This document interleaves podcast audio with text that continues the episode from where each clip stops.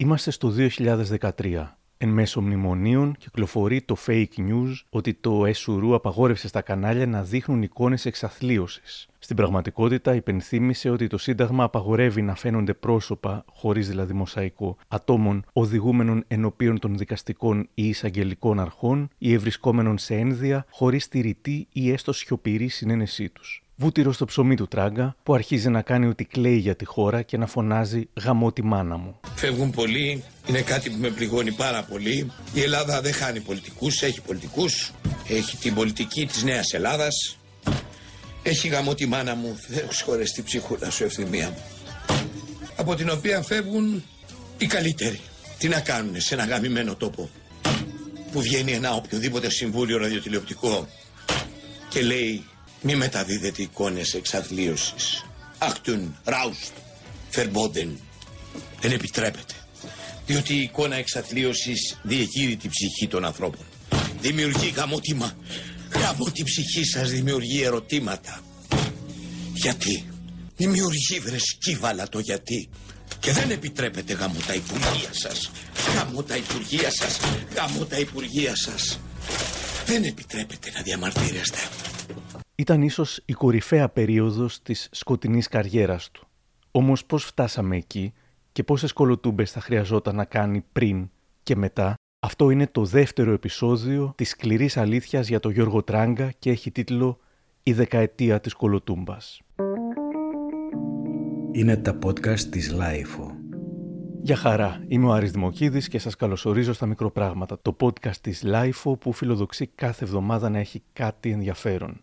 Αν θέλετε να μας ακούτε, ακολουθήστε μας στο Spotify, τα Google ή τα Apple Podcasts.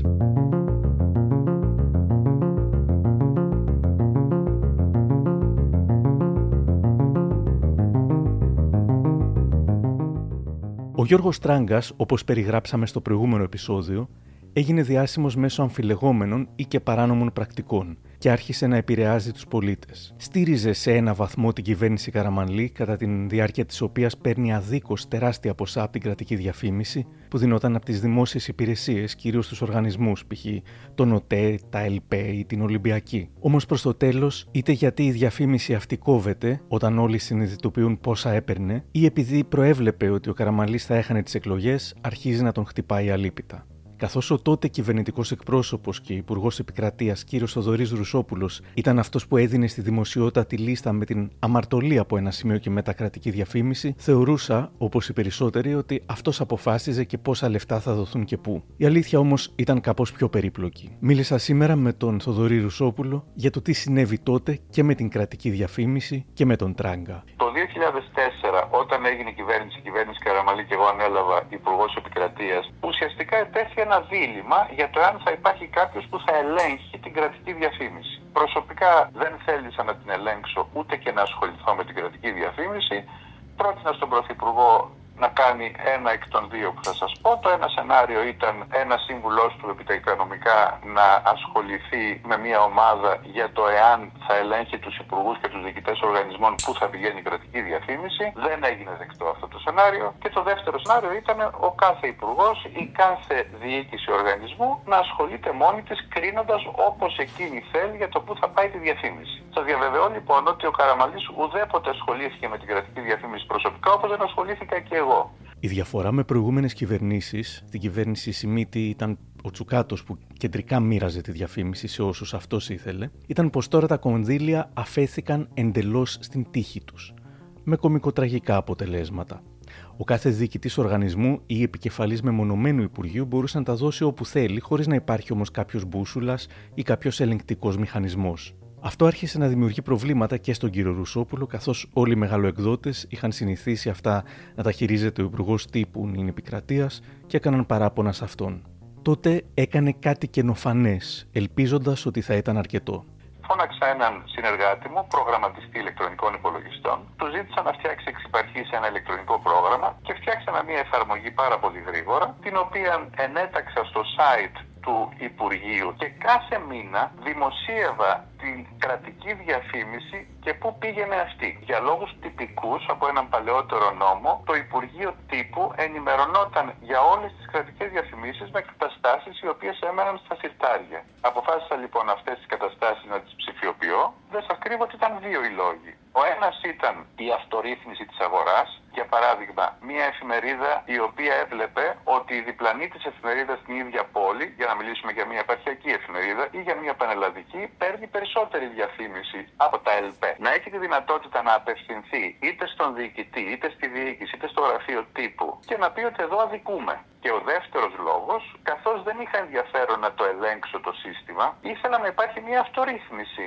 Ο υπουργός να γνωρίζει ή ο διοικητής οργανισμού, εάν παρέμβει και δώσει σε κάποιον που έχει μικρότερη κυκλοφορία το μέσο ενημέρωσης, ότι αυτό θα ελέγχεται από κάποιους άλλους, θα δημοσιοποιείται. Ήταν το πρώτο πρόγραμμα διαφάνειας, το πρώτο πρόγραμμα διάβγειας πριν από τη διάβγεια που έφτιαξε ως πρωθυπουργός ο Γιώργος Παπανδρέου. Δεν υπήρχε αυτορύθμιση. Δεν σκεφτήκατε ότι, OK, δεν γίνεται αυτορύθμιση, κάτι πρέπει να κάνουμε. Δηλαδή, οι υπουργοί, οι υπόλοιποι υπουργοί ή οποιοδήποτε μας εκθέτει και κυρίως εκθέτει εσάς, γιατί όλοι λέγανε ότι Α, ο Ρουσόπουλος δίνει στον Τράγκα. Θα μπορούσε το Υπουργείο να είχε φτιάξει μια λίστα με τις αναγνωσιμότητες, να έχει σταλεί σε όλους και να έχει ζητηθεί να ακολουθείτε η αξιοκρατία. Πέραν να μιλήσω στο Υπουργικό Συμβούλιο κάποια στιγμή αναφερόμενος ειδικά σε ζητήματα κρατικής διαφήμισης και ότι οι υπουργοί καλών θα είναι να μην παρεμβαίνουν και να αφήνουν τις επιχειρήσεις να λειτουργούν με τρόπο που θα πρέπει να είναι ορθός για την επικοινωνιακή τους πολιτική, δεν είχα να κάνω κάτι άλλο, ούτε μπορούσα να κάνω κάτι άλλο. Αν, αν το Άρα, ζητούσατε λοιπόν... από τον Πρωθυπουργό, αν λέγατε ότι δεν βάζει κανένας μυαλό, δεν ντροπιάζονται παρότι είναι δημόσια αυτά, θα μπορούσε να σας δώσει κάποιες αρμοδιότητες. Θέλω να πω, κακοφόρμη, συνέχισε να κακοφορμίζει. Δεν ήταν η ίδια εικόνα το 2008 με το 2007 ή 6 ή 5 ή 4. Σταδιακά αυξάνονταν κάποιοι αποδέκτες διαφημίσεων δεν νύπτω τα σχήρας μου. Αλλά ξέρετε, όταν έχετε χιλιάδες πράγματα να κάνετε και έχετε εξαντλήσει το όριο των αρμοδιοτήτων σας και δεν θέλετε να ασχοληθείτε περαιτέρω, είναι αρμοδιότητα των ιδίων των επιχειρήσεων. Και η εφημερίδα του Τράγκα και η εφημερίδα του Ρίζου ή και ο ελεύθερος τύπος του Γιώργου Κίρτσου τότε, δεν συζητώ για το θέμα Αναστασιάδη και το Μάκη Τεταφυλόπουλο στο πρώτο θέμα, αυτοί οι οποίοι έπαιρναν την περισσότερη διαφήμιση στο στόχαστρό τους είχαν εμένα. Προφανώς γιατί δεν έκανα κάποια χατηράκια, μπορεί να ήταν σχετικά με οικονομικά ή διευκολύνσεις, έφνησε ένας ιδιοκτήτης, ήθελε να παρέμβω στον ΟΤΕ να του διαγράψει ένα εκατομμύριο χρέη που είχε από τηλεφωνικές γραμμές. Και όταν του είπα ότι αυτό δεν γίνεται, από εκείνη τη στιγμή και πέρα με είχε στην πρώτη σελίδα και με πυροβολούσε. Άρα λοιπόν, απαντώντας στο ερώτημά σας, δεν είχα ως υπουργός καμία τυπική αρμοδιότητα, δεν επιθυμούσα στο παρασκήνιο να λειτουργήσω όπως λειτουργήσαν προηγούμενοι υπουργοί τύπου και αντιθέτως έβγαλα στη δημοσιότητα το τι συνέβαινε. Εάν δεν υπήρχε ντροπή, όπως την αναφέρατε, σε κάποιους, θα πρέπει να εγκαλέσει κανείς αυτούς τους κάποιους. Θεωρώ ότι το καθήκον μου στο ανώτατο δυνατό βαθμό και εκεί που μου επέτρεπε ο νόμος και οι αρμοδιότητές μου, το έκανα και με πολύ καλύτερο τρόπο. Μάλιστα από το είχαν κάνει οι προηγούμενοι, οι οποίοι δεν εγκαλούνται για τίποτα, για να είμαστε ειλικρινείς, κύριε Δημοκίδη. Έτσι είχαν τα πράγματα μέχρι το σημείο που τελείωνε το προηγούμενο μας επεισόδιο. Μετά ο Ρουσόπουλος παρετήθηκε υπό το βάρος του σκανδάλου του βατοπεδίου, για το οποίο θα αθωωνόταν πολλαπλώς στη συνέχεια, και το οποίο, όπως μου λέει ο κ. Ρουσόπουλος, στήθηκε από τον Δημήτρη Κοντομινά, ο οποίος μετά από άρνηση του Υπουργού να το κάνει κάποια χάρη, του είχε πει αν δεν αλλάξεις γνώμη θα δεις τι θα πάθεις και μετά έσκασε το σκάνδαλο. Μετά έτσι κι αλλιώς ήρθε και η χρεοκοπία και η μάχη για την κρατική διαφήμιση θα περνούσε σε δεύτερη μοίρα.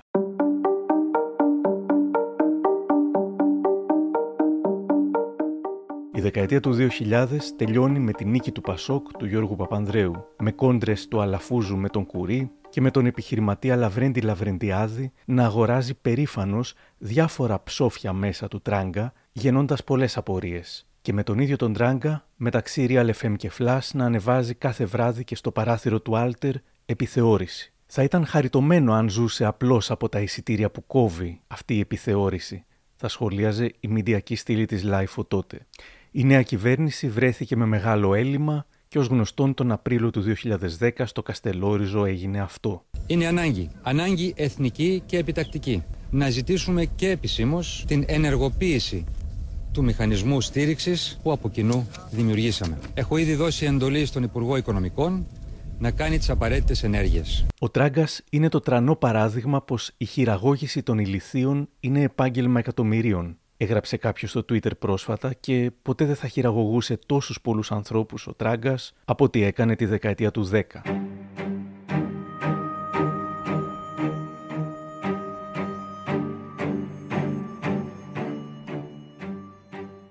Αν παλιά οι κολοτούμπες είχαν κόστος, στη δεκαετία του 10 αποενοχοποιήθηκαν πλήρως. Η λέξη κολοτούμπα, γραμμένη με λατινικούς χαρακτήρες, θα γινόταν διάσημη παγκοσμίως και θα χρησιμοποιούνταν και σε άλλες περιπτώσεις μετά την ιστορική στροφή του Αλέξη Τσίπρα σχετικά με το δημοψήφισμα, με την οποία όχι μόνο δεν καταστράφηκε, αλλά επιβραβεύτηκε κιόλας από το λαό ξανακερδίζοντας τις εκλογές. Τη δεκαετία του 10 είχαμε περάσει σε μια εποχή μετααλήθεια και μεταλαϊκισμού, στην οποία και οι Έλληνες δεν νοιάζονταν στα αλήθεια για το σωστό ή το λάθος, για την αλήθεια ή το ψέμα, αλλά για αυτό που τους ακουγόταν όμορφα στα αυτιά. Και ο Γιώργος Τράγκας είχε, τουλάχιστον στην εποχή των αγανακτισμένων, τον τρόπο να τα λέει και πιστικά και γουστόζικα.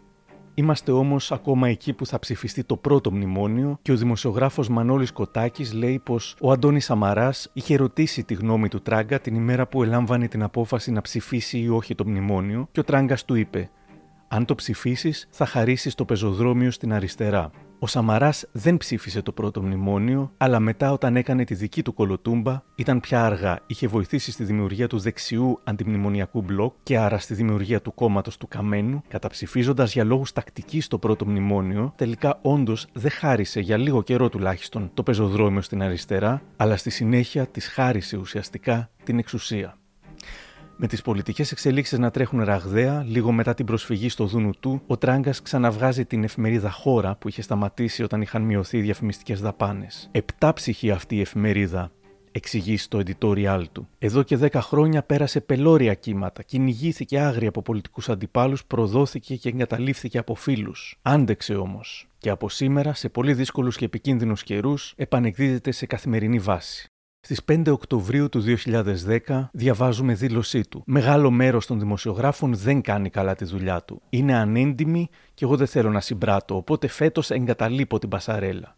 Αυτά είχε δηλώσει ο γίγαντας της τιμιότητας Γιώργος Τράγκας, αλλά φυσικά δεν θα εγκατέλειπε την πασαρέλα. Αντιθέτως, ένα μήνα αργότερα, εκτός από το Alter του Κουρί, θα εμφανιστεί και στο Contra Channel, πρώην τηλεφό του Κουρί, έξαλλος κι αυτός μαζί με την Αυριανή, που το ΕΣΟΥΡΟΥ έβαλε πρόστιμο 15.000 ευρώ στο Κόντρα, που είχε παραβιάσει την άδειά του. Δήλωνε μη ενημερωτικός σταθμός και παρόλα αυτά ήταν γεμάτος με ενημερωτικές εκπομπές. Νιώθοντας ο μάρτυρα και πιστεύοντας πως τον φημώνουν επειδή ενοχλεί η μηδαμινή θεαματικότητα και επιδραστικότητά του, ο εκδότης καναλάρχης Γιώργος Κουρί τα έβαλε με όλους και η εμφάνισή του στο κανάλι ξύπνησε αναμνήσεις από τα 90s, τότε που ο Βασίλης Λεβέντης έβλεπε να του κλείνουν το κανάλι στον αέρα και φόταν να πάθουν καρκίνο όλοι, σε συνδυασμό με τη δραματική μετάδοση του ραδιοσταθμού του Πολυτεχνείου. Μαζί με τον Κουρί, ο παρουσιαστής του κόντρα Τέρενς Κουίκ και ο σχολιαστής Γιώργος Τράγκας. Κυρίες και κύριοι, σας μιλάει μια ελεύθερη τηλεοπτική φωνή. Ο σταθμός του Contra Channel. Σας μιλάει το δελτίο ειδήσεων. Είναι ο σταθμός κυρίες και κύριοι που η κυβέρνηση θέλει να θυμώσει. Κύριε Κουρί.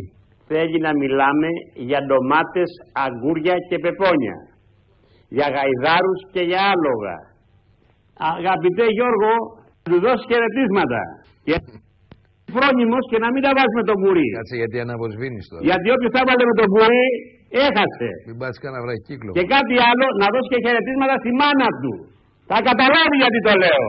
Και επίσης να του πει να, να, του πεις να κάτσει φρόνιμος. Διότι έτσι και σπάσει ο διάλογος το πόδι και μιλήσω θα γίνει της πουτάνας στη χώρα. Διότι εγώ θα πω τι λέγαμε με τον Αντρέα και τι είναι εμφανές κυρίες και κύριοι ότι ακόμα και αυτή τη στιγμή κάποιοι προσπαθούν να μας κάνουν διακοπές και παρεμβολές. Λίγο καιρό μετά, ο Τράγκας τελειοποιεί το νέο του Μπραντ ως πολέμιος της Μέρκελ και των Γερμανών και των Γερμανοτσολιάδων.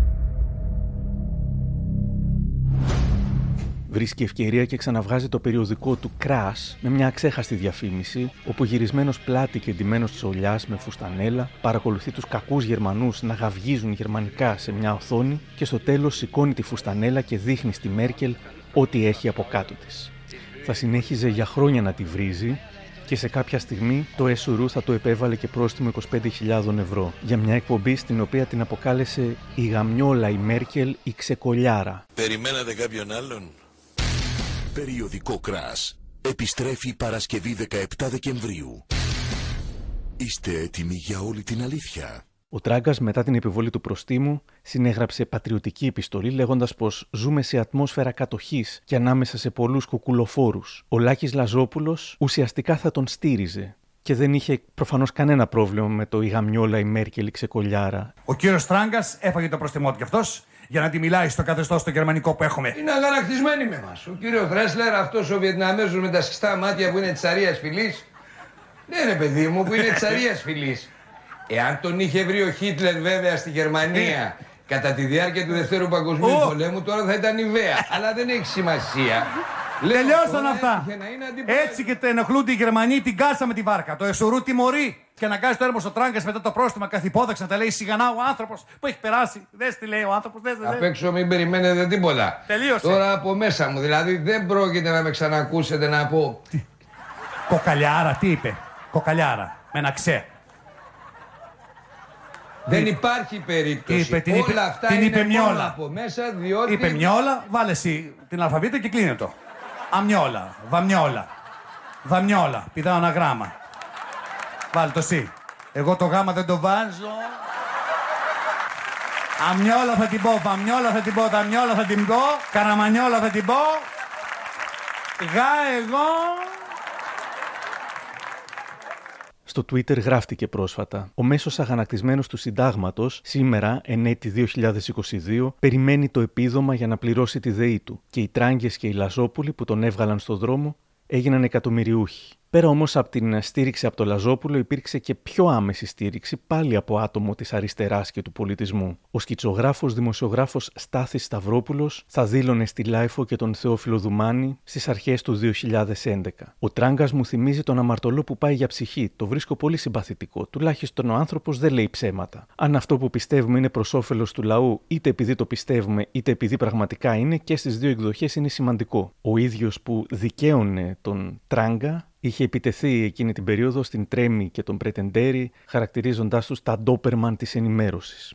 Αργότερα, όταν το περιοδικό Spiegel θα έκανε αφιέρωμα στους πιο φανατικούς και επιδραστικούς αντιγερμανιστές της χώρας, θα ανέφερε δύο άτομα, τον Τράγκα και τον Στάθη.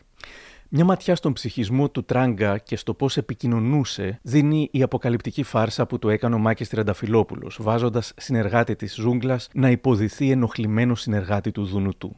Ένα συγγνώμη μόνο, τίποτα άλλο. Όχι, να σας πω, θέλω να πείτε στον κύριο Τόμσεν ότι όλοι οι Έλληνες του λένε να πάει να αδελφή του. Καταλάβατε; Πείτε του να πάει να το σπίτι του. Ευχαριστώ πολύ. Σπίτι του, κύριε Τράγκα. Motherfuckers, Κύριε Τραγκάς. go fuck. Κύριε Τραγκάς. Της αδερφής του που κάνει ορθοπεταλιά στον ανήφορο. Γεια σας. Ανήφορος; Mr. Τραγκάς, πόσα μπιπ πρέπει να βάλει ο Μάκης Τριανταφυλόπουλος για να παίξει αυτή τη φάρσα; Έλα αγόρι μου, άντε, σε φιλώ πολύ. Ε, μα έτσι είναι η ζωή. Τι να κάνουμε. καψόνι ήταν αυτό που του έκανες; Τρελά γέλια. Και όταν η τηλεόραση του Sky έκανε τη σειρά ντοκιμαντέρ για το 1821, οι αντιδράσεις αδαών εθνικιστών ήταν τεράστιες. Ο πιο αδαής πατριώτης, και το πατριώτης παίζεται, ήταν ο Τράγκας, που σίγουρος πως τα γνώριζε όλα καλύτερα από τους ιστορικούς και τους ερευνητές, εδώ αναδεικνύει την ερμηνευτική του στόφα, έχοντας μάλλον ως ερμηνευτικό πρότυπο τον Κώστα Πρέκα. Γιατί διώξαμε τους Τούρκους, γιατί τους διώξαμε; Αφού φέραν την ανάπτυξη; Ε, γαμώ το την προπαγάνδα μου και όσα μάθαινα 60 χρόνια και μ' αφήσατε στο σκοτάδι. Περνάγαμε καλά με τους Τούρκους ρε. Την ίδια ώρα, το μέσο που δουλεύει έχει τα δικά του προβλήματα που δεν λύνονται. Το Άλτερ και ο Κουρί περιμένουν τις τράπεζες να τους σώσουν και το κανάλι δεν δείχνει πια δελτία. Αρχίζει να ψάχνει για νέα τηλεοπτική στέγη, σχετικά με το ραδιόφωνο όμως μένει σταθερός. Ο Νίκος Χατζηνικολάου από το μικρόφωνο του Real, απαντώντας σε δημοσιεύματα που ήθελαν τον Τράγκα να φεύγει και να πηγαίνει στον Sky, θα έλεγε: Μην τρομπάρετε. Ο Γιώργος δεν θα πάει στο μνημόνιο FM. Ο Χατζη Νικολάου αναφέρεται με τα καλύτερα λόγια στο Γιώργο Τράγκα και στη φιλία που έχει μαζί του. Ο Γιώργος είναι η ιστορία του σταθμού.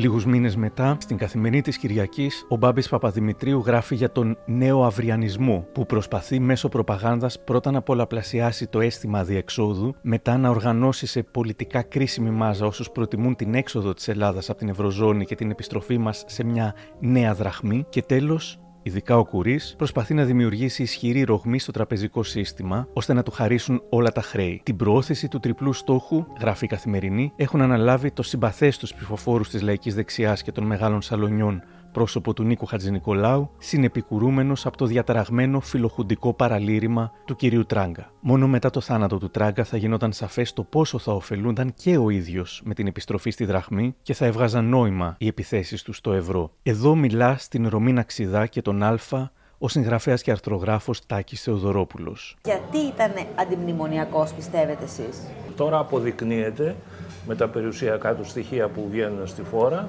ότι είχε και άλλους λόγους, πολύ πιο πρακτικούς, διότι όντως αν είχε η Ελλάδα περάσει τη δραχμή, ε, ο Τράγκας θα μπορούσε να έχει αγοράσει τη μισή Ελλάδα, ας πούμε. Ναι. Ως δημοσιογράφος πώς ήταν. Ε, δεν νομίζω ότι ήταν δημοσιογράφος τώρα ο Τράγκας. Παρότι το επάγγελμα λοιπόν έχει ξεπέσει και έχει ξεπέσει πολύ, ε, ο Τράγκας δεν ήταν καν, ούτε καν μέσα στα όρια αυτού του ξεπεσμού.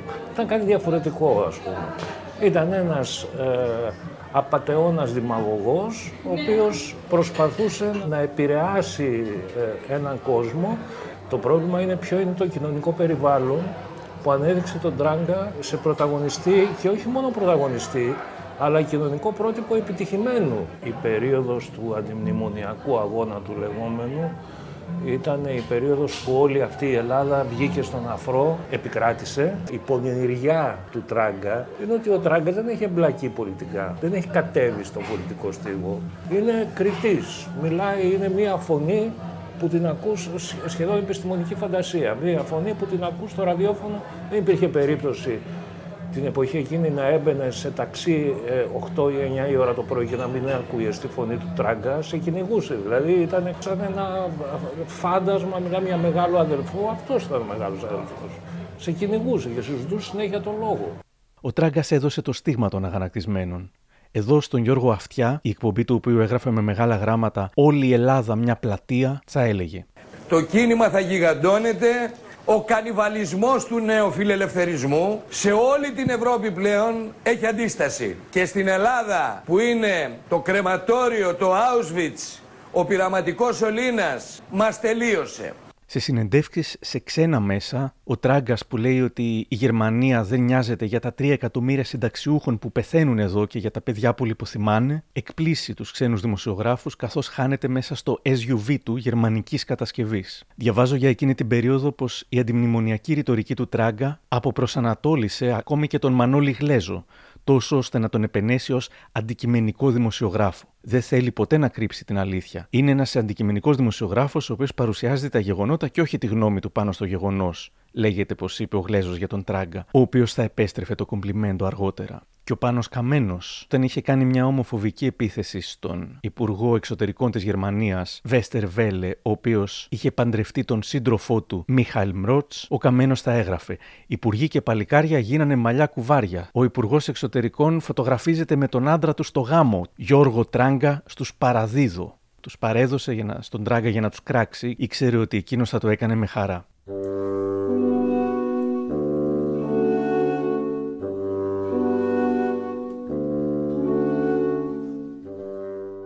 Οι εκλογές του 2012 πλησιάζουν και πολλοί από εκείνους που έπαιρναν τεράστια κρατική διαφήμιση την περίοδο που έπαιρνε και ο Τράγκας κατεβαίνουν στις εκλογές ως αντιμνημονιακοί.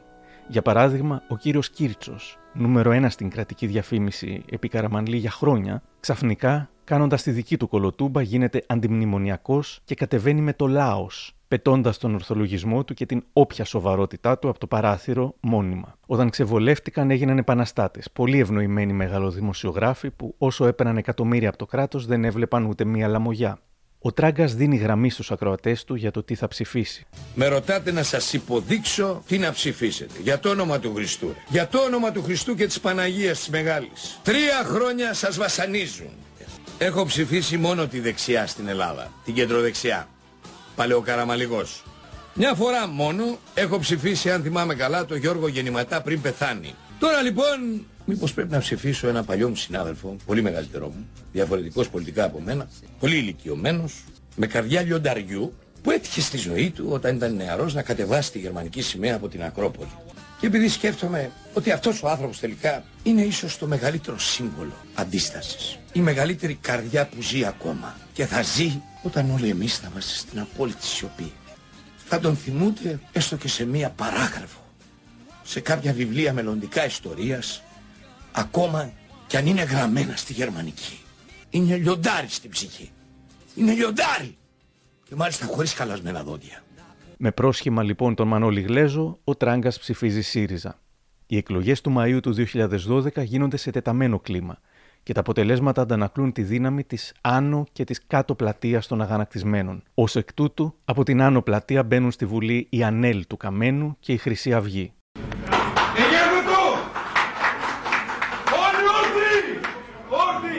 Και από την κάτω πλατεία παίρνει ένα τεράστιο για τα μέχρι τότε δεδομένα ποσοστό ΣΥΡΙΖΑ που ελπίζει ή μάλλον φοβάται πως στις επαναληπτικές εκλογές μπορεί να χρειαστεί να κυβερνήσει. Προς έκπληξη πολλών, ο Αλέξης Τσίπρας δίνει συνέντευξη στο Γιώργο Τράγκα, δηλώνοντας ότι θα αναγκάσει τη Μέρκελ να υποστεί μια μεγάλη ιστορική ήττα. Εσύ, πες ότι στις 17 το βράδυ γίνεσαι πρωθυπουργός της χώρας. Θα συνεχίσεις να φωνάζεις όπως κάποτε το Πασόκ, εγώ και να το, το ίδιο συνδικάτο. Δηλαδή θα τολμήσεις να κάνεις καθοριστική ρήξη με την Ευρώπη. Θα την κάνεις τη ρήξη. Ή η ευρωπαϊκή ηγεσία θα αφήσει τα πείσματα και θα συνειδητοποιήσει ότι έχει ακολουθήσει λάθος στρατηγική. Ότι μια αριστερή κυβέρνηση στην Ελλάδα δεν θα εφαρμόσει την εσωτερική υποτίμηση, δηλαδή τη συνταγή που μας βυθίζει στο χάος. Και άρα ε, θα σπάσουμε αυγά. Άρα θα αναγκαστεί η κυρία Μέρκελ να υποστεί ε, μια μεγάλη ήττα, ιστορική ήττα. Τώρα το πώς θα το εμφανίσει είναι δικό της πρόβλημα. Μπορεί να το εμφανίσει ως συμβιβασμό, ας κάνει ό,τι θέλει.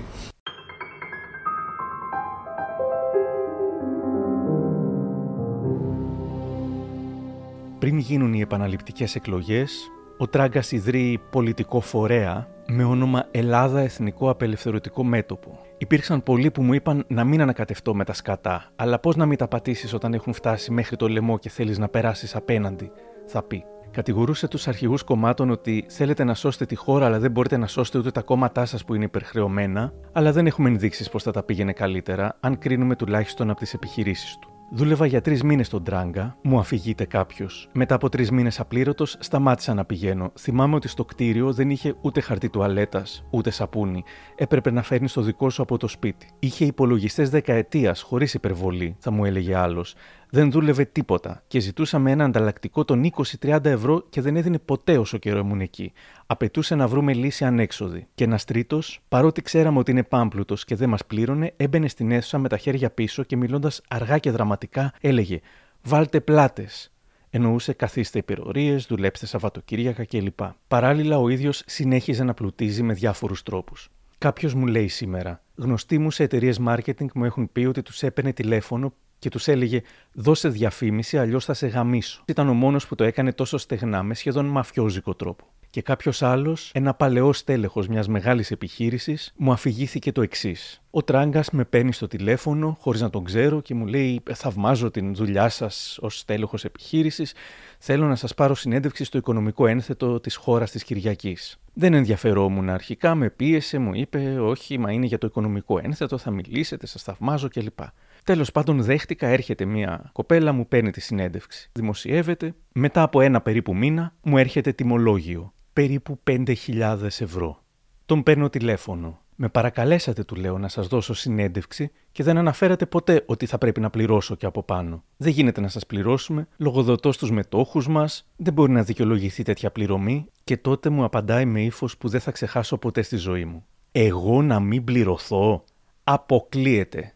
Ήταν απίστευτη η μεταμόρφωσή του. Στο πρώτο τηλεφώνημα θαυμάζω το έργο σας, γλύψιμο κλπ. Και μετά σαν να βλέπεις τον ονό να λέει I'll make you an offer you can't refuse. Εγώ να μην πληρωθώ, αποκλείεται. Θα μάθαινα πως υπήρχε κύκλωμα σε οικονομικά ένθετα που την έπεφταν σε στελέχη εταιριών αν δεν πλήρωναν και έγραφαν όλοι σε όλα τα έντυπα για το συγκεκριμένο άτομο. Τελικά, μέσω της εταιρείας, κάναμε μια διαπραγμάτευση, μας έβαλε μια ημισέλιδη διαφήμιση στη χώρα, κάτι έγινε τελικά. Μια άλλη φορά, μου λέει πρώην υπαλληλός του, τον άκουσε να έχει πάρει σε ανοιχτή ακρόαση κάποιον τηλέφωνο και του είπε: Σας έβαλα διαφήμιση. Μα δεν σας το ζητήσαμε, του απαντούν. Δεν με νοιάζει, θέλω να πληρωθώ.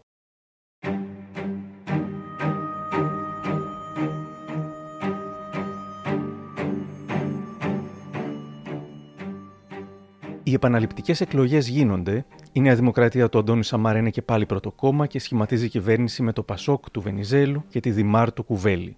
Ό,τι χειρότερο για τον Τράγκα που ήλπιζε σε αντιμνημονιακή ανατροπή. Στην πρώτη του τηλεοπτική εκπομπή μετά τα αποτελέσματα των εκλογών είναι έξαλλος. Μένεται κατά της Μέρκελ, δείχνοντας στρατιώτες της Βέρμαχτ να παρελάβουν. Σε όλες τις εκπομπές του είχε πλάι του δύο ντυμένου στρατιώτες της Βέρμαχτ των SS που δήθεν τον λογόκριναν και γυρνούσε όλη την ώρα και έλεγε Δεν είπα τίποτα κακό, ε. Βόλφκ! Το Τρίτο Ράιχ, τα κρεματόρια, ο ναζισμός ήταν στο Auschwitz, στο Νταχάου, στο Μπριγκενάου. Οι Γερμανοί είναι αδέλφια. Αδέλφια είπα, έτσι. Δεν είπα τίποτα άλλο. Η παλιά συνεργάτης του Νανά Παλιτσάκη θα έγραφε εύστοχα για την δίθεν λογοκρισία που βίωνε, που ερχόταν σε αντίθεση με την συνεχή παρουσία του στα ΜΜΕ. Ο Γιώργος Τράγκα υπάρχει τρεις ώρες στο ραδιόφωνο καθημερινά, καταγγέλει ότι τον φημώνουνε και στα καπάκια εμφανίζεται στον αέρα τηλεοπτικών καναλιών και ως εκπομπάρχης και ως σχολιαστής σε δελτία και καταγγέλει ότι τον φημώνουνε. Ενώ είχε υποτίθεται μεγάλο πρόβλημα με τους Γερμανούς που είναι Ναζί και φασίστες, δεν είχε κανένα πρόβλημα με τους εγχώριους Ναζί και φασίστες. Αντιθέτως, φιλοξενεί πάντα με χαρά κάθε Χρυσαυγίτη. Ακόμα και μετά την επίθεση του Κασιδιάρη στη Λιάνα Κανέλη κατά τη διάρκεια της εκπομπής του Παπαδάκη. Θα πάμε 500 χρόνια πίσω τη χώρα.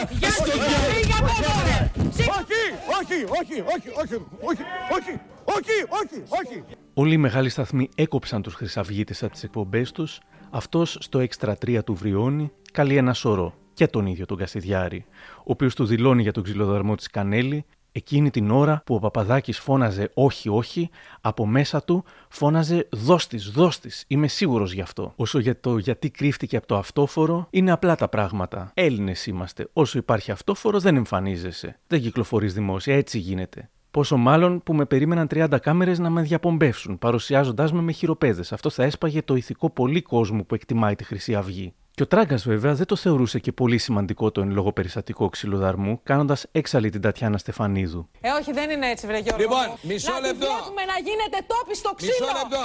Και να λέμε ότι δεν είναι τεράστιο μισό λεπτό. θέμα. Κυρία είναι Στεφανίδου. τεράστιο θέμα. Κυρία Λυπάμαι. Στεφανίδου. Τεράστιο. Κάτι Επειδή το σα οποίο- είπα την πραγματικότητα. Επειδή το ρώτησα κάτι που δεν του αρέσει Επειδή να σα μπορούσε είπα να την έχει κάνει πραγματικότητα. εμένα τόπι στο ξύλο. Επειδή Δεν σα θα είπα μπορούσε να με ότι έχει δεν είναι σαπίσει πρώτο και εμένα θέμα. στο ξύλο. Ε, δεν είναι πρώτο θέμα. Όχι, διότι μας Δεν είναι υποχρεώνει, πρώτο κύριε θέμα. Τράγκα, το Δεν είναι. ραδιοτηλεοπτικό, να Δεν καλέσουμε είναι. αυτούς τους κυρίους Κοιτάξτε, εδώ. θα σας πω, κυρία Στεφανίδου, είναι καλό το θέμα που διαλέξατε. Είναι εκρηκτικό, έτσι το λέμε δημοσιογραφικά. Είναι εκρηκτικό και είναι, αν θέλετε, και ιδιαίτερος πολιτικό. Όμως δεν είναι το πρώτο.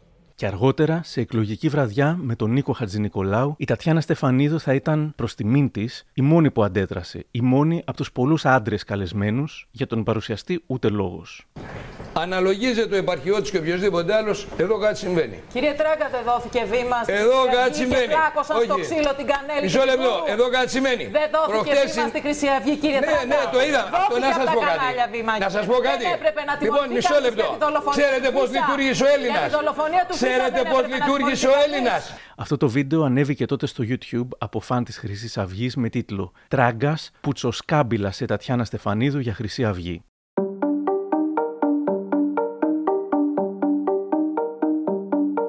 Ο δημοσιογράφος της Bild λέει ότι ο Τράγκας επέλεξε ένα πεντάστερο στην Κυφυσιά και φορώντας ακριβά ρούχα δήλωνε: Οι άνθρωποι υποφέρουν, δεν έχουν τίποτα να φάνε, τα φάρμακα λείπουν. Το φθινόπωρο του 2012, ο Τράγκας αφήνει εχμές κατά του αρχηγού της αστυνομίας αλλά και του Νίκου Δένδια, καταγγέλλοντας ότι τον άφησαν αφύλακτο. Το ότι θα προσπαθήσουν να τον σκοτώσουν ήταν ο μεγάλος του φόβος και τόνιζε. Αν αύριο πάθω κάτι, ο κύριος Δένδιας και το Μαξίμου θα είναι υπεύθυνοι γιατί σκότωσαν τον Τράγκα. Στην πραγματικότητα δεν τον είχαν αφήσει αφύλακτο, είχαν μειώσει την τεράστια αστυνομική φρουρά του. Κανείς όμως δεν θα προσπαθούσε να τον σκοτώσει και σύντομα ο Τράγκας θα είχε μεγαλύτερα προβλήματα.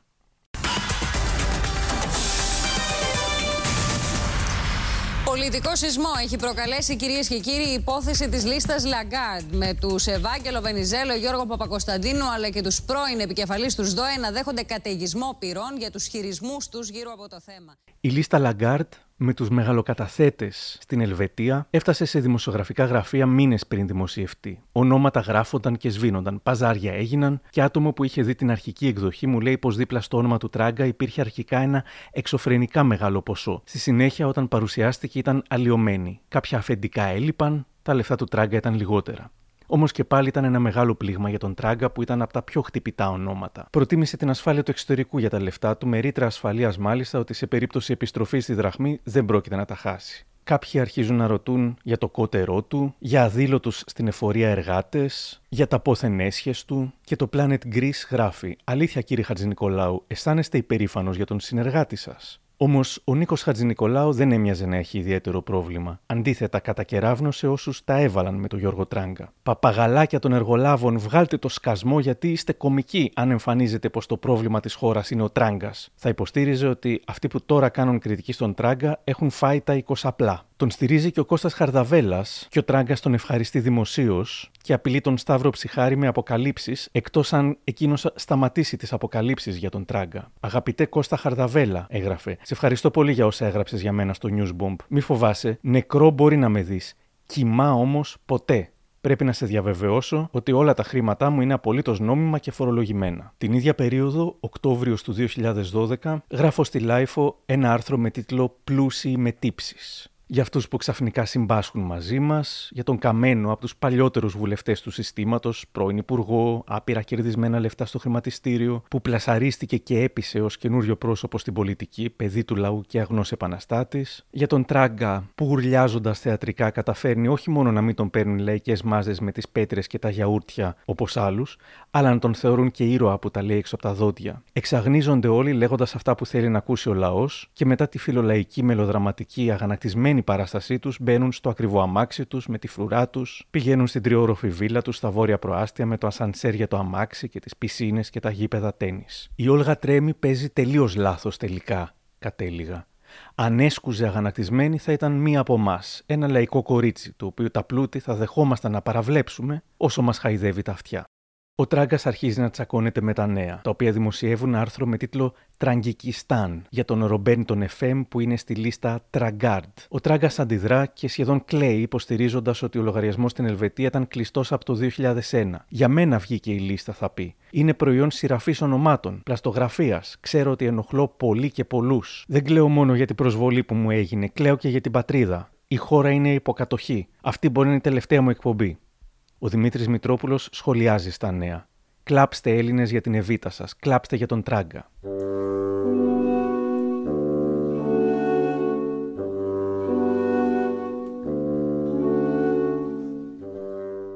Είχε πολιτικές φιλίες ή συνεργασίες. Πολλοί μιλούν για τις συμπάθειές του με τον Παναγιώτη Λαφαζάνη και τον Μανώλη Κεφαλογιάννη.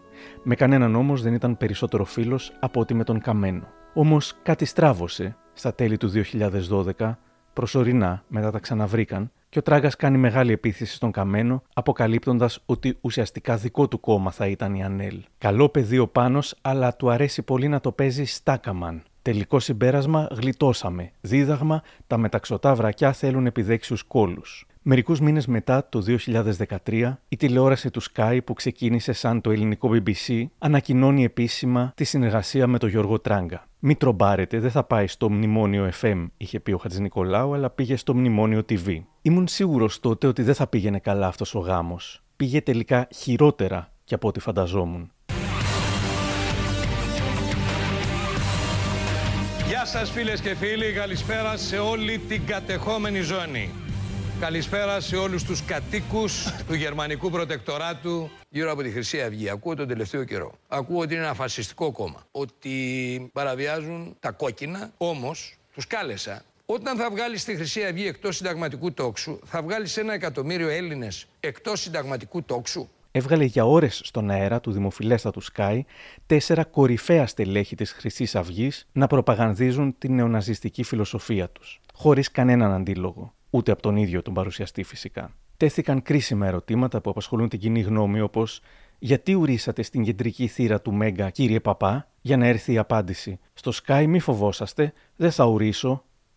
Σε αυτό το λεκέ στην ιστορία της ελληνικής τηλεόρασης αναφέρθηκαν απόψεις και πολιτικές για στήρωση ατόμων με αναπηρίες, καθώς και η βούληση για πογκρόμ και απέλαση αλλοδαπών πολιτών. Όλα αυτά χωρίς αντίλογο σαν ήταν το πιο φυσικό πράγμα του κόσμου. Αντιδράσεις στην καθημερινή, στον Sky, τα σούπερ μάρκετ ΑΒ Βασιλόπουλος δηλώνουν επισήμως ότι δεν πρόκειται να ξαναδιαφημιστούν στην εκπομπή του Τράγκα. Παρόμοιες απαντήσεις δίνουν και άλλοι χορηγοί της εκπομπής. Και ο ηθοποιός Χρήστος Λούλης απαντά στη Λάιφος στην ερώτηση Ποιο εν ζωή πρόσωπο συχαίνεστε περισσότερο, λέγοντας ξερά.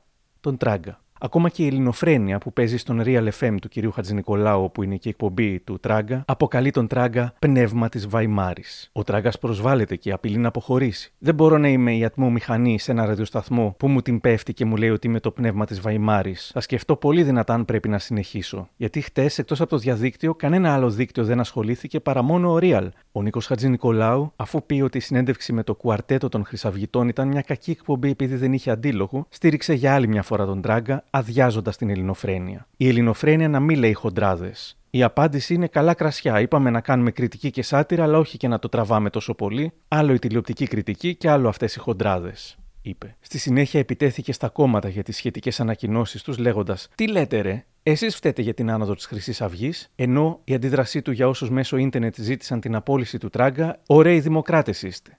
Ο Τράγκας έμεινε ικανοποιημένος από την κάλυψη Χατζη Νικολάου και δεν πραγματοποίησε την απειλή του. Είπαμε πολλές φορές ότι ο Τράγκας ήταν ο μέγιστος λαϊκιστής. Έλεγε ότι ήθελε να ακούσει ο κόσμος, εξέφραζε τον κόσμο κλπ. Όμως τότε είναι σαφές ότι δεν εξέφραζε τον κόσμο. Πέρα από ένα 6-7% που ψήφιζε τη Χρυσή Αυγή, όλοι οι υπόλοιποι ενοχλήθηκαν. Άρα, εφόσον δεν λαίκησε, δημιούργησε θεμητές υποψίες για πιθανή υποστήριξη των νεοναζί λόγω συμφερόντων. Ο Τράγκας ήταν ουσιαστικά πολιτής. Πουλούσε λοιπόν τώρα χρυσαυγητισμό; Και γιατί, ο ίδιος πάντως λίγες μέρες αργότερα θα δήλωνε: Δεν κάνω δημοσιογραφία για τα λεφτά, αλλά για να προσφέρω. Και περνάει στην αντεπίθεση στις φιλόξενες σελίδες της εφημερίδας Real News του Χατζη Νικολάου. Εξοργισμένος που κάποιοι τον χαρακτήρισαν φασίστα. Είναι αστείοι, ανίδεοι, φασισταριά του κερατά είναι αυτοί που με βρίζουν. Δεν με ενδιαφέρει να κάνω μεγαλύτερη καριέρα. Το κάνω γιατί θέλω να προσφέρω σε εποχή κατοχής. Το κάνω για να θυμούνται τα παιδιά μου και ο εγγονός μου.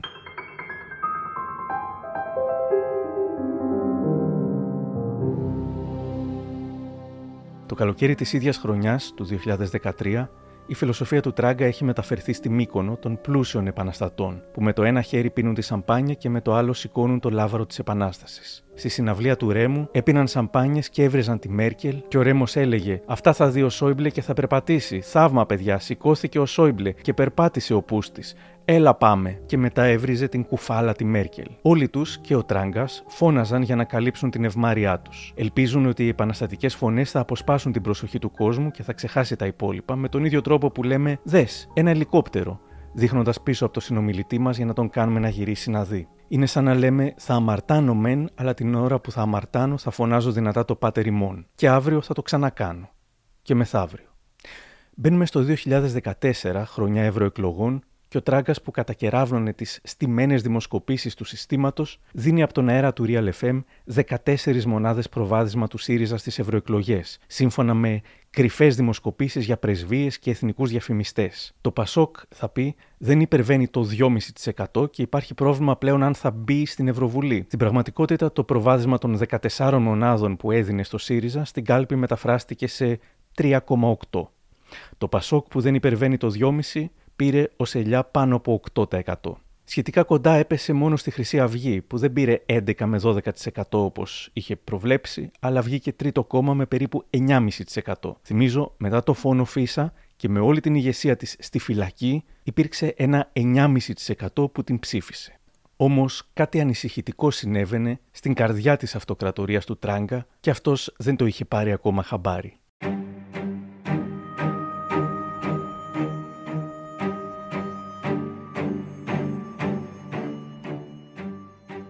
13 Μαΐου του 2014 ασκήθηκε δίωξη σε βάρος του για ανακριβή δήλωση υποθενέσχες και αδήλωτα περιοσιακά στοιχεία ύψους 10 εκατομμυρίων ευρώ. Είναι μια υπόθεση από το 12, θα πει ο Τράγκας, που εκκρεμεί στον ανακριτή. Επευλήθη φόρος σε μένα και τη σύζυγό μου για άτυπη δωρεά σπιτιού, ο οποίος καταβάλλεται. Αποδίδει τον ποινικό του έλεγχο στο νέο τεύχος του περιοδικού του Crash. Το κρατάει στα χέρια του. Γράφει ότι το Μαξίμου είναι μπλεγμένο σε παιχνίδια κατασκοπίας σε σχέση με την υποτιθέμενη απόπειρα δολοφονίας του Κώστα Καραμανλή και θεωρεί πως του έκαναν δίωξη για να του κλείσουν το στόμα. Εν τω μεταξύ, το περιοδικό είχε ήδη τυπωθεί. Αφήνει κάποιες απειλές ότι μπορεί να ρίξει την κυβέρνηση και τους λέει να προσέχουν να μην κάνουν πολεμικές ενέργειες εναντίον του. Να πω σε κάποιους, επειδή έχω πάρα πολλά χρόνια και έχω αλλάξει πολλές κυβερνήσεις, μη διεγείρετε πολεμικές μηχανές.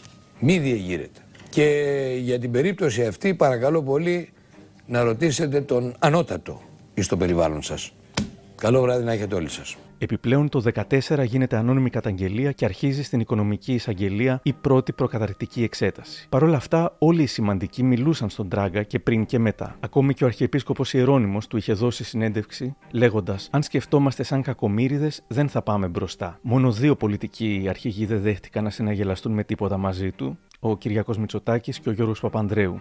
Λόγω της απόρριψής τους έγινε θανάσιμος εχθρός τους. Ο δημοσιογράφος Μανώλης Κοτάκης θα έγραφε μάλιστα πως λόγω του ελέγχου των οικονομικών του, ο Τράγκας αποφάσισε να γίνει φορολογικός κάτοικος εξωτερικού στη νίκαια της Γαλλίας. Όντας μάλλον υπερβολικά καλοπροαίρετο, ο κ. Κοτάκης γράφει ότι ο Τράγκας έγινε φορολογικός κάτοικος εξωτερικού, ώστε να μπορεί να ασκεί κριτική χωρίς να φοβάται τις ποινικές διώξεις. Κάποιος λιγότερο καλοπροαίρετος θα έλεγε πως το έκανε για να γλιτώνει και τους φόρους αλλά και τους ελέγχους που θα είχαν αποκαλύψει πολύ νωρίτερα όσα αποκαλύφθηκαν τελικά μετά το θάνατό του. Πάντως, για φορολογικούς λόγους, ο Τράγκα ζούσε όντως έξι μήνες το χρόνο υποχρεωτικός στην Νίκαια. Οι εκπομπές του ήταν τότε είτε ψυγείο, ηχογραφημένες, είτε στο τέλος παράγονταν εκεί, σε στούντιο που είχε διαμορφώσει στη βίλα του. Η φωνή που έφτανε στα ταξί και τα λαϊκά σπίτια ερχόταν στην πραγματικότητα από το στούντιο της πολυτελέστατης βίλας του στην Γαλλία, όπου ζούσε μέσα στη χλειδί. Δεν άλλαξαν οι πολιτικοί και οι πολίτες στάση για τον Τράγκα, κάποιοι όμως λένε ότι άλλαξε αυτός. Στην δεκαετία της Κολοτούμπας είχε έρθει η ώρα για μία ακόμα.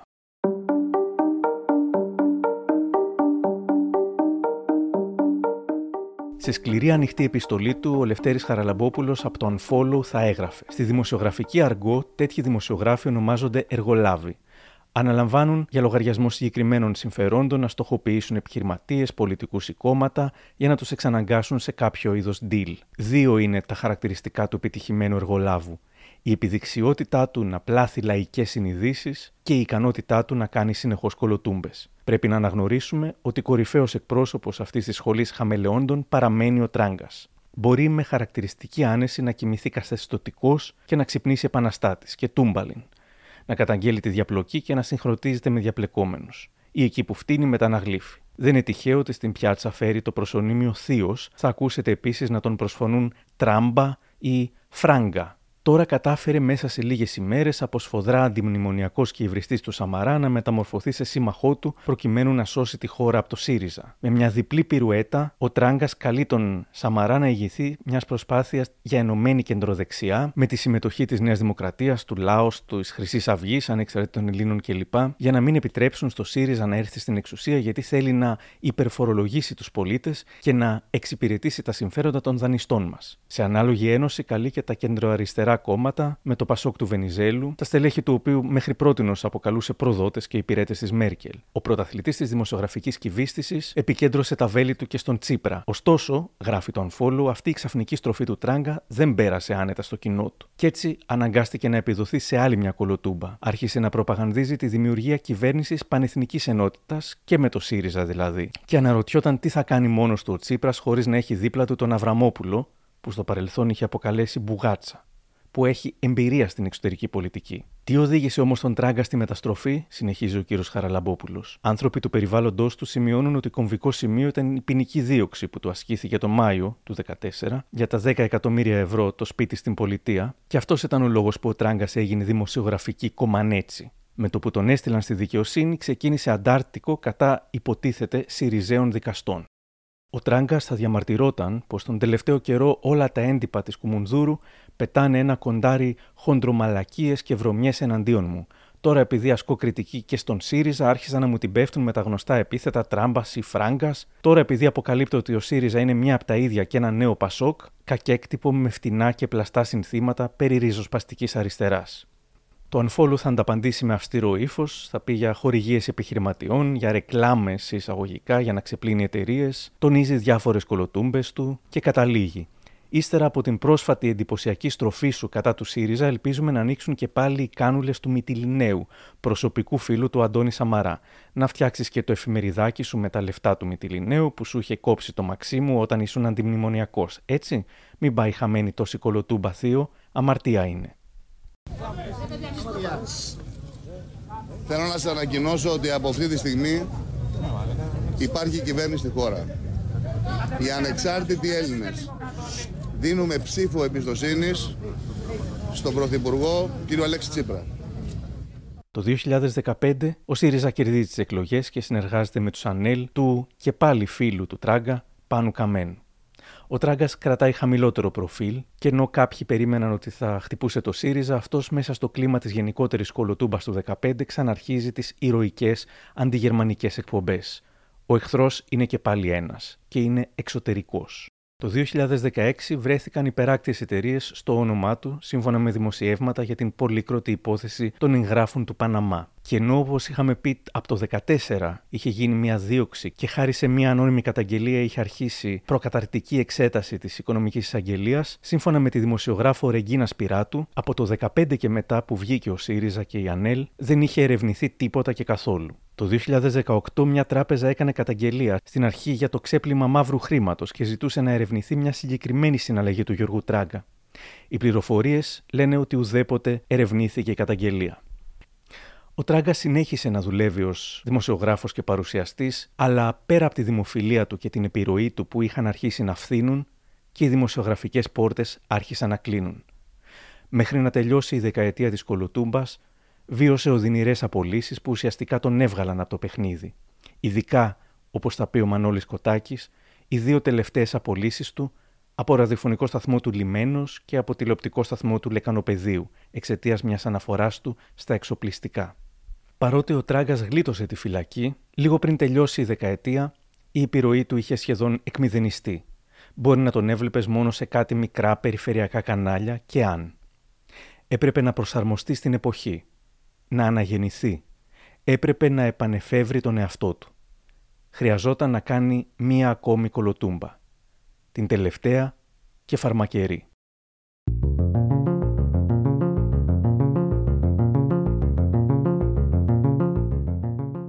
Στο τρίτο και τελευταίο επεισόδιο με τίτλο «Το σκανδαλώδες τέλος, το δράμα κορυφώνεται». Ένα πολιτικό κόμμα, ο Γρηγόρης Πετράκος, οι συνωμοσίες για τον κορονοϊό, οι τελευταίες ημέρες της αυτοκρατορίας, οι αποκαλύψεις, ο θάνατος, ο εμφύλιος στην οικογένεια, η αλήθεια για την περιουσία. Και ένα σχεδόν κινηματογραφικό φινάλε.